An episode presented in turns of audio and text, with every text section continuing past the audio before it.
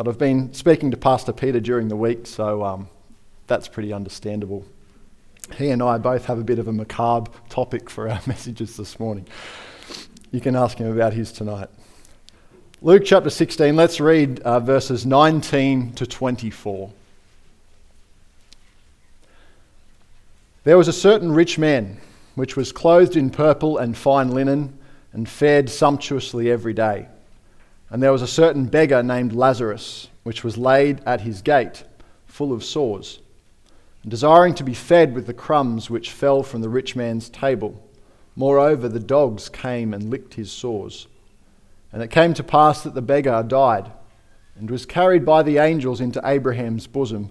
The rich man also died, and was buried. And in hell he lift up his eyes, being in torments and seeth Abraham afar off and Lazarus in his bosom. And he cried and said, Father Abraham, have mercy on me, and send Lazarus, that he may dip the tip of his finger in water and cool my tongue, for I am tormented in this flame. Let's ask for the Lord's blessing upon our time this morning.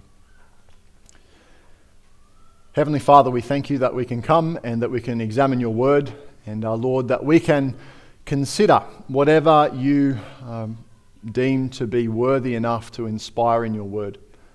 I pray that today you would help us to realize, Lord, that this is a message you wanted us to be aware of. And I pray that we would take it as from the mouth of God. Uh, Lord, I ask that you would open our eyes, Lord, to the reality that is beyond our senses. And I pray that you would help us, Lord, to understand how this impacts our lives day by day. And we pray in Jesus' name. Amen. One Christian author says this He says, There is no doctrine which I would more willingly remove from Christianity than this doctrine of hell if it lay in my power. But it has the full support of Scripture and especially of our Lord's own words. It has always been held by Christendom and it has the support of reason. Some who call themselves followers of Jesus, uh, some who call themselves witnesses of Jehovah, if you get what I mean, do remove it from their doctrine. They say, and I quote, What happens at death is no mystery to Jehovah, the creator of the brain. He knows the truth, and in his word, the Bible, he explains the condition of the dead. It is clear teaching it is, its clear teaching is this when a person dies, he ceases to exist. Death is the opposite of life. The dead do not see or hear or think. Not even one part of us survives the death of the body. We do not possess any mortal, any immortal soul or spirit. And it goes on to say, and I quote again, He will never resurrect those he judges to be wicked and those who are unwilling to change. Watchtower published that in a little booklet that says what the Bible really teaches. I've got it on my bookshelf, and just underneath the title, and I've got in, written in permanent marker, not this. this is not what the Bible really teaches. Church of the Latter day Saints, uh, they teach about eternal punishment. And they say that eternal punishment doesn't mean that it lasts forever. Eternal punishment means that it's God's punishment. That's all that eternal means. Let me quote to you from their teaching body. They say, and I quote again, It is not written that there shall be no end to this torment, but it is written endless torment. Eternal punishment is God's punishment. This comes from the revelation to Joseph Smith on March 1830. Now, both of those quotes that I've just read to you are false doctrine. Don't go quoting and saying, Pastor Crockett said this in church this morning. quoting to you from the Watchtower Society, which is the embodiment of doctrine of the Jehovah's Witnesses. And I'm quoting to you from the Church of the Latter day Saints, specifically from a revelation that Joseph Smith, their great prophet, received back in March 1830 when no one else in the world knew what God wanted except for him, apparently. And then those who don't believe in God at all, those that we would call atheists or agnostics, often consider themselves to be experts on the character of a God they don't believe in. Through personal conversations, I'm sure that you have come across the sentiment that people would express A good God would never send people to hell. Not that they even believe in a God, but they're experts on the character of God that doesn't exist, assuming that if he did exist, he would never send people to hell. We who are Bible believers this morning would probably all agree that it would be nicer to never have to think of hell. Would be easier. There are ways of explaining it away, as we've seen other religions have turned to. And it's often quite an inconvenient doctrine for the Christian to have to hold. And not only in conversations that we have with unbelievers, but also in the contemplation of our futures of the futures of our loved ones. And people who we deem or who we would feel very uncomfortable considering in the pit of hell. So, why should we believe in it? Why should we believe in the doctrine of hell? That's all we're going to have a look at this morning. I hope to get further today, but we're going to have to leave that for next time to do it justice. But why should we believe in the doctrine of hell when it would be just easier and nicer not to? Well, first of all, hell is biblical, contrary to what the Latter day Saints and the Jehovah's Witnesses might tell you. And I would encourage you don't usually turn to them for what the Bible teaches in anything else. First of all, it's biblical. Let's, uh, the story that we just read in our introduction of the rich man and Lazarus in Luke chapter 16 talks about a great number of details of sensing things and experience which is after death. Now, we're going to come back to that a little bit later in our message, but what I want to do is show to you that before we go to Luke chapter 16, that's not the only chapter that talks about hell in the Bible. If someone can try and explain away that passage, that's not all they have to deal with if they're trying to disprove hell. Let's have a look at Luke chapter 12 and verse 5. Each of these verses have a context in their passage uh, and in their time frame in which they're used. But this morning, I just want to look at some simple truths that come out of the verses themselves, and I'm, I'm pretty sure that they're self evident, as you'll see. Self sufficient. Luke chapter 12 and verse 5, Jesus is encouraging his disciples not to fear. And he says in Luke 12, 5, But I will forewarn you whom ye shall fear. Fear him which after he hath killed hath power to cast into hell. Yea, I say unto you, fear him. This verse, this verse tells us that there is something after death, and that hell is not just to be equated with death or the grave. They are two different ideas. There is a distinction in Scripture between the grave and a place of everlasting punishment. Now, at times, both of these things, the grave and a place of everlasting punishment, are both called hell in the English. If we had time to go through and distinguish the Greek words and the Hebrew usage, we would see that sometimes those words, especially in the Old Testament, the Hebrew Sheol, speaks more about the grave than it does about that place of everlasting punishment. But in the New Testament, we come across a word, Gehenna, in the Greek. This word Gehenna is translated hell in our English. And it's a reference to the geography around the area of Jerusalem. Gehenna translates as the land of Hinnom. If you know anything about the Old Testament, if you've been listening to Pastor's series on the man Asa, the king Asa, you'll know that the valley of Hinnom is the place where uh, people used to worship false gods. There was a continual burning in the valley of Hinnom as people worshipped gods down there. That was the place where they set the valley on fire and they would cause their children to pass through the flames, implying that their children were sacrificed in the worship in the valley of Hinnom. This is a valley that wraps from the south of Jerusalem up around the west. That's to me this direction, that's to you this direction. Sorry, up around the southeast of Jerusalem. So for you, it goes this way. Idol sacrifices occurred there, but then later on, once it was defiled by a number of the kings of Judah, it turned into a rubbish dump. A place where Jerusalem would take and dump their rubbish, and so it would be a place of constant burning, not of idol worship, but a place of constant burning of filth, of rubbish.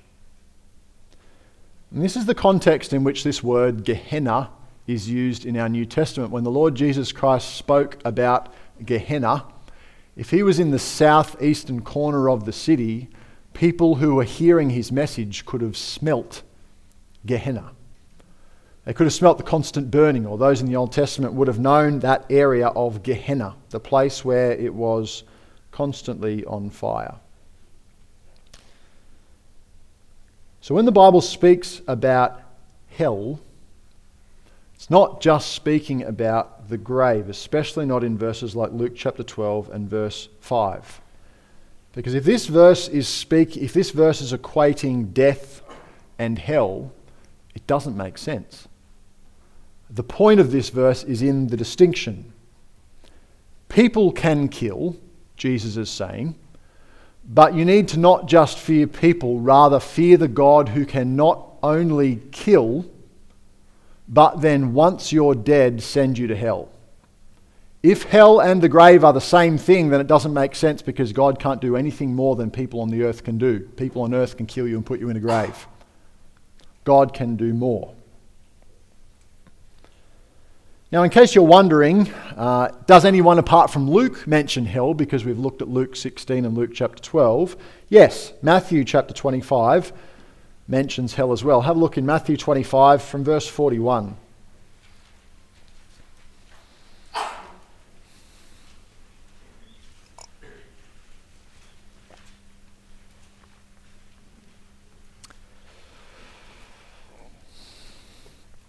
Luke chapter 25, verse 41. Another quotation of the Lord Jesus Christ. Then shall he say also unto them on the left hand, Depart from me, ye cursed, into everlasting fire, prepared for the devil and his angels. For I was an hungered, and ye gave me no meat. I was thirsty, and ye gave me no drink. I was a stranger, and ye took me not in naked, and ye clothed me not, sick and in prison, and you visited me not. Look down at verse 46. And these shall go away into everlasting punishment, but the righteous into life eternal. Now you'll notice that there is no mention of the actual English word hell in these verses. But Jesus confirms the reality of a place of everlasting punishment, a place of everlasting fire, and the contention is not really over the word, it's more over the existence of a place of punishment after death. The lake of fire, let's distinguish just for a moment. There is a difference between hell and the lake of fire in our Bibles. Hell is the temporary holding place of punishment of the wicked. But at the time of the end, death and hell shall deliver up all of those that are in them. And then, when they are judged by God at the great white throne, all of those who are not found in the Lamb's book of life, not found with saving faith, will be cast into the lake of fire, the eternal place of damnation for those who are unbelievers. And so there is a distinction between the two. But both of those ideas, both hell and the lake of fire, are in opposition to this false teaching that there is nothing after death. Hell and the lake of fire are both places of punishment after the time of physical death. Now, this eternal punishment, as we noted there, if you read through Matthew chapter 25 and verse 41, was originally prepared for the devil and his angels. And so we can say, well, God didn't originally design this to be for people. However, it is God who chooses to consign people to hell. So it doesn't eradicate the idea, the association between God and this hell. However, it is people who choose to follow Satan and his angels to hell. It's people who choose to believe the lies that they are being taught and therefore they are the ones who choose to go to this place that was originally designed for some things else. And so, followers of Christ, if they read their Bibles honestly, are left with no choice but to believe in a place called hell. We must. And there is no doubt that Jesus taught about hell. And if we're not believers in what Jesus taught, then we need to reconsider calling ourselves Christians. Hell is a biblical doctrine. So, why should we believe in hell? Number one, it's biblical. Number two, it's logical. It's logical.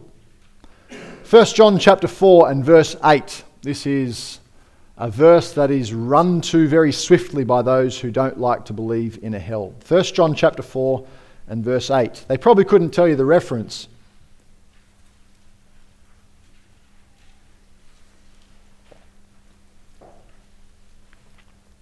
But 1 John 4 8 says, He that loveth not knoweth not God, for God is love. God is love. So, how can a loving God do that? How can a loving God consign people to everlasting punishment in a place that is torturous? How can a loving God do that? How can that be? How can God's love and this action be reconciled? Well, it is entirely expected that a loving God would judge. Rather than being uh, inconsistent, it's actually consistent. They don't just exist side by side, one flows from the other. E.H. Gifford said this Human love here offers a true analogy. The more a father loves his son, the more he hates in him the drunkard, the liar, the traitor. You see, it's not apathy that proves love, it's care and therefore anger at the result of something that is ruining the intended good that one would have in mind for their loved ones. Becky Pippert, in her book called Hope Has Its Reasons, she says this, and I quote If I, a flawed, narcissistic, sinful woman, can feel this much pain and anger over someone's condition, how much more a morally perfect God who made them? God's wrath is not a cranky explosion, but his settled opposition to the plague of sin, which is eating out the insides of the human race he loves with his whole being. You see, judgment is not incompatible with love. Judgment or justice shows that God cares about something, someone. God uses negative consequences frequently through the scriptures to try and change behavior. God is a believer in that. God says this to David about his son Solomon. He says, I will be his father, and he shall be my son. If he commit iniquity, because I love him, I won't do anything and I'll just be nice. He never says that. He says, If he commit iniquity, I will chasten him with the rod of men and with the stripes of the children of men. I'll punish him using unbelievers because I love him. Proverbs chapter 3 and verse 11 My son, despise not the chastening of the Lord, neither be weary of his correction. God makes threats to us in the scriptures, and God never makes a threat that is empty. He doesn't say, watch out for hell, watch out for hell, watch out for hell. It's real. And then when he gets to the end, he says, oh, look, I was just bluffing to try and get you to repent. You don't really have to go there. That would be far worse than a God who sends people to hell. That is a loving God. God's warnings are always real.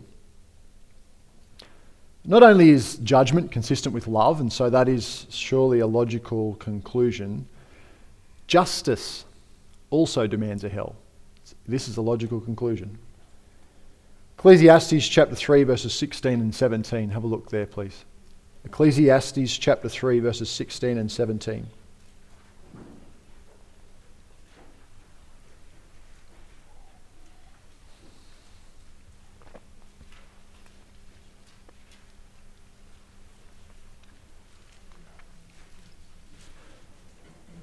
Ecclesiastes 3 and verse 16. And moreover, I saw under the sun the place of judgment, that wickedness was done, that wickedness was there, and the place of righteousness, that iniquity was there. The place where they should have found justice, the court systems, the king, whoever it might have been in, in power, were corrupt. They were judging by wickedness in the place where people should have found justice. And so, what's Solomon's conclusion in verse 17? It says, I said in mine heart, God shall judge the righteous and the wicked. For there is a time there for every purpose and for every work. See, our concept of justice, the concept that every person in the world has, demands that there be a hell, demands that there be one. Why? Because justice is not done here. People get away with things that are terrible and they are never brought to justice for it. People do ugly things and then take their own lives, having never had to pay the price. Are we to believe that they just get away with it?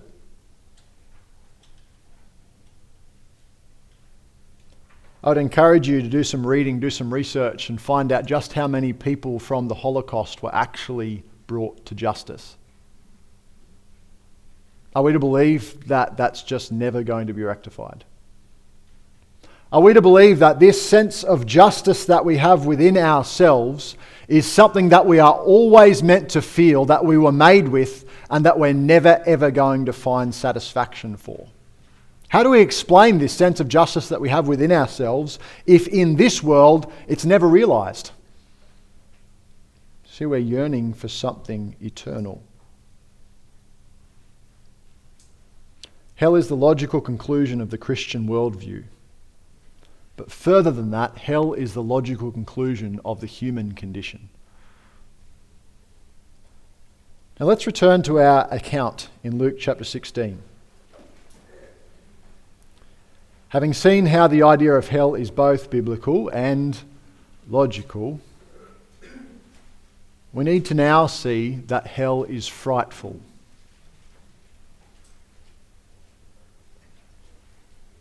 Luke chapter 16 and verse 19. There was a certain rich man which was clothed in purple and fine linen, and fared sumptuously every day. And there was a certain beggar named Lazarus, which was laid at his gate, full of sores, and desiring to be fed with the crumbs which fell from the rich man's table. Moreover, the dogs came and licked his sores. And it came to pass that the beggar died, and was carried by the angels into Abraham's bosom. The rich man also died and was buried. And in hell he lift up his eyes, being in torments, and seeth Abraham afar off, and Lazarus in his bosom. Now, let's just clarify before we go any further this rich man wasn't in hell because he was rich. Hell is the place of punishment for sin. We saw the Lord Jesus Christ mentioned that in Matthew chapter 25 when he spoke about a place of eternal damnation that was a result of people not showing kindness, not showing love. That's the cause of going to hell. The point of mentioning that this was a rich man is saying that this man's wealth could not save him from the consequences of his sin. But isn't it interesting that this dead man could see? He lift up his eyes and seeth Abraham afar off. This dead man could be tormented. In hell, he lift up his eyes, being in torments. And this dead man was also aware of the other place, the place where people weren't in torments. Then, verse 24, and he cried and said, Father Abraham, have mercy on me and send Lazarus, that beggar who used to have sores all over his body, send him, and I'll drink the water off the end of his finger, that he may dip the tip of his finger in water and cool my tongue, for I am tormented in this flame. This dead man was tormented in a flame. Eternal damnation is not annihilation. There is not nothing after death. There is something. This story shows to us that people are conscious, people are sensitive, people are aware of the broader reality outside of their own suffering. That's a terrible thought. Verse 25 But Abraham said, Son, remember that thou in thy lifetime receivest thy good things, and likewise Lazarus evil things. But now he is comforted, and thou art tormented. In hell, this man would also have regret. He would have a memory of the things that he had in this life and the choices that he made in this life. Abraham is calling upon him to remember the things that he did in his life, the luxuries that he had. Verse 26 And beside all this, between us and you, there is a great gulf fixed, so that they which would pass from hence to you cannot, neither can they pass to us that would come from thence. And this man was also helpless. He couldn't leave. And more than that, no one could come to provide him help in that place. He was isolated. Verse 27 Then he said, I pray thee, therefore, Father, that thou wouldest send him to my father's house. For I have five brethren, that he may testify unto them, lest they also come into this place of torment. Abraham saith unto him, They have Moses and the prophets, let them hear them. Sad, isn't it, that this man in his own torment was also powerless to warn those he loved who he knew were coming to the same fate. He remembered them, and he remembered that they were following after him, and there was nothing he could do to stop them.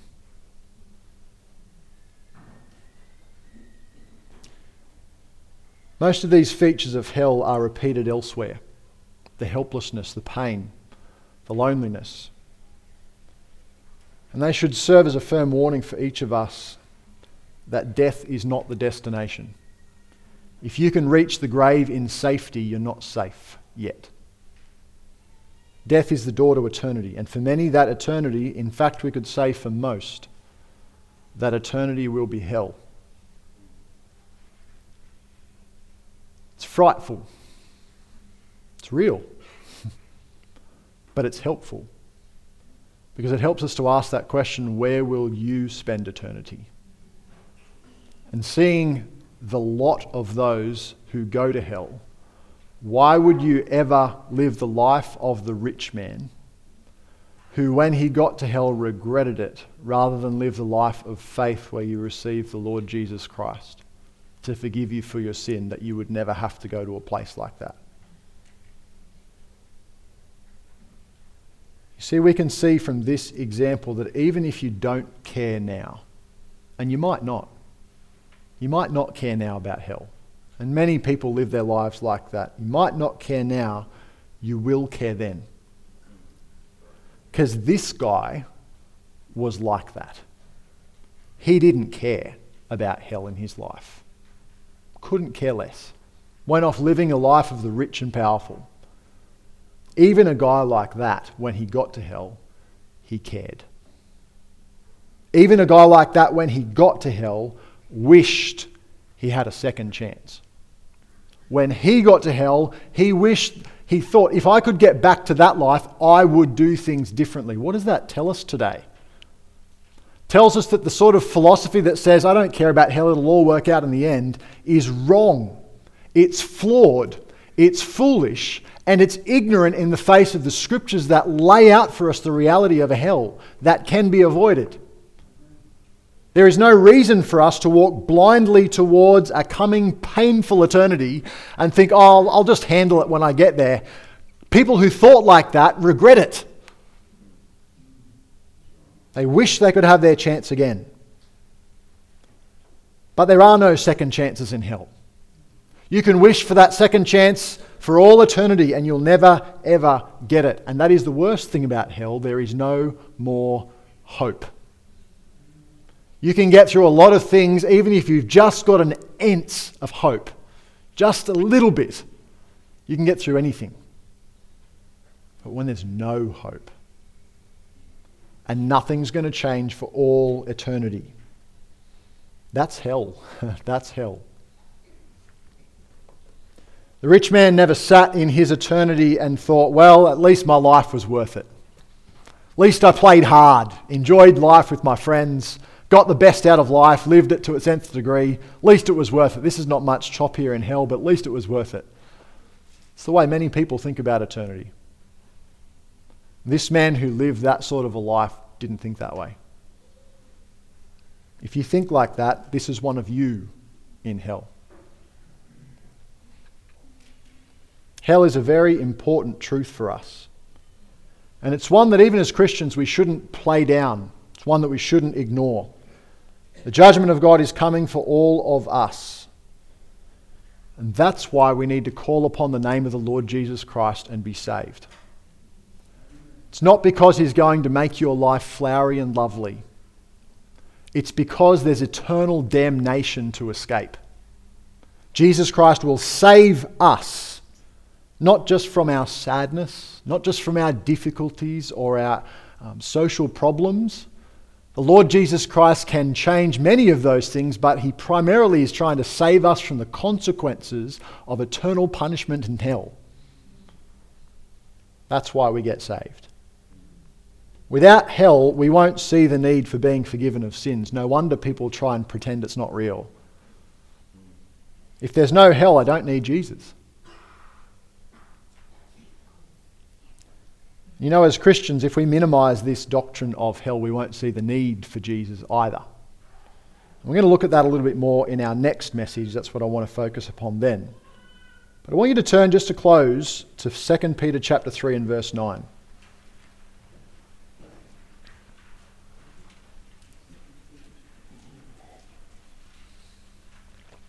Second Peter 3 9. Now, Peter uses the warning of the Lord's coming as the motivation for change here, but I think we could rightly apply it to the Lord's judgment, whether it's at his coming or after our own death. He says in 2 Peter chapter 3 and verse 9, The Lord is not slack concerning his promise, as some men count slackness. That is, some were thinking that the Lord was just wasting time, not going to bring about the second coming because it hasn't happened for so long. Goes on to say then, but is long suffering to usward not willing that any should perish, but that all should come to repentance.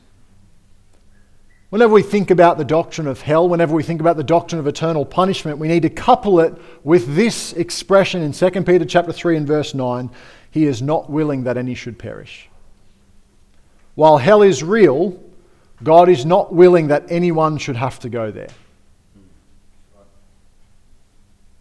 By the blood of his son, he has made it possible to save every single last one of the sinful race of humanity. Every single one. God has made it possible for everybody to be saved. Everyone. Sadly, if I'll just read to you the last portion from Luke 16, verses 30 and 31. This is the rich man. He says this He said, Nay, Father Abraham says after Abraham had said, Well, just let them listen to Moses and the prophets. Luke 16:30, Nay, Father Abraham, but if one went unto them from the dead, they will repent. If I went back to them, or you send someone from the dead back to them and tell them that this is all real, then they'll repent. In verse 31, Abraham says, If they hear not Moses and the prophets, neither will they be persuaded though one rose from the dead. You know what? Abraham was right, wasn't he? Because one did come back from the dead. And who was it who came back from the dead? Jesus Christ, who also happens to be the one who taught about hell.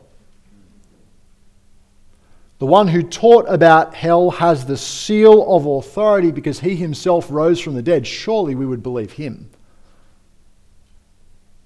We need a messenger from the other side of death, someone who can tell us what it's like on the other side, someone who can tell us if these things are real or not. What are we going to expect? Lo and behold, what does God send? He sends his son back from the dead as confirmation that everything that he taught is true. You want to know what's waiting for you on the other side of death? Ask Jesus. Jesus says in the Bible, hell is real. He says it's a consequence for your sin, and we have all sinned. And he says, turn to him because he's the only one who can save us. That's what it says in his word. And yet some people say, I'm going to wait and see for myself. Words of Abraham are true. No one just believes the scriptures anymore. Sadly, too many don't. God has done all that a loving and a just God could do to prevent us from going to hell. He's done everything that he could. No one thinks that hell is a nice idea. Let's not pretend that we do this morning. It's not easy for a Christian to believe in hell. But it's true. It's true. And that brings us to the question this morning where will you spend eternity? And if you've settled that and you know that Christ is your Savior, what does it matter to you that Jesus saved you from this place? Let's pray. Heavenly Father, we thank you for this morning. We thank you, Lord, that we can be assured of our salvation if we turn to the Lord Jesus Christ and call upon you for salvation. We thank you, Father, that we can be in a place of confidence, Lord, knowing that you are our Savior, rescued us from that place of eternal damnation. Heavenly Father, I pray, please work in the hearts of all those this morning, Lord, who are here but are not sure that they are saved. My God, I commit myself to you. I pray, Lord, that you would help all of us to rejoice in the Lord Jesus Christ and his salvation for us. We thank you and we praise you for these things. In Jesus' name, amen.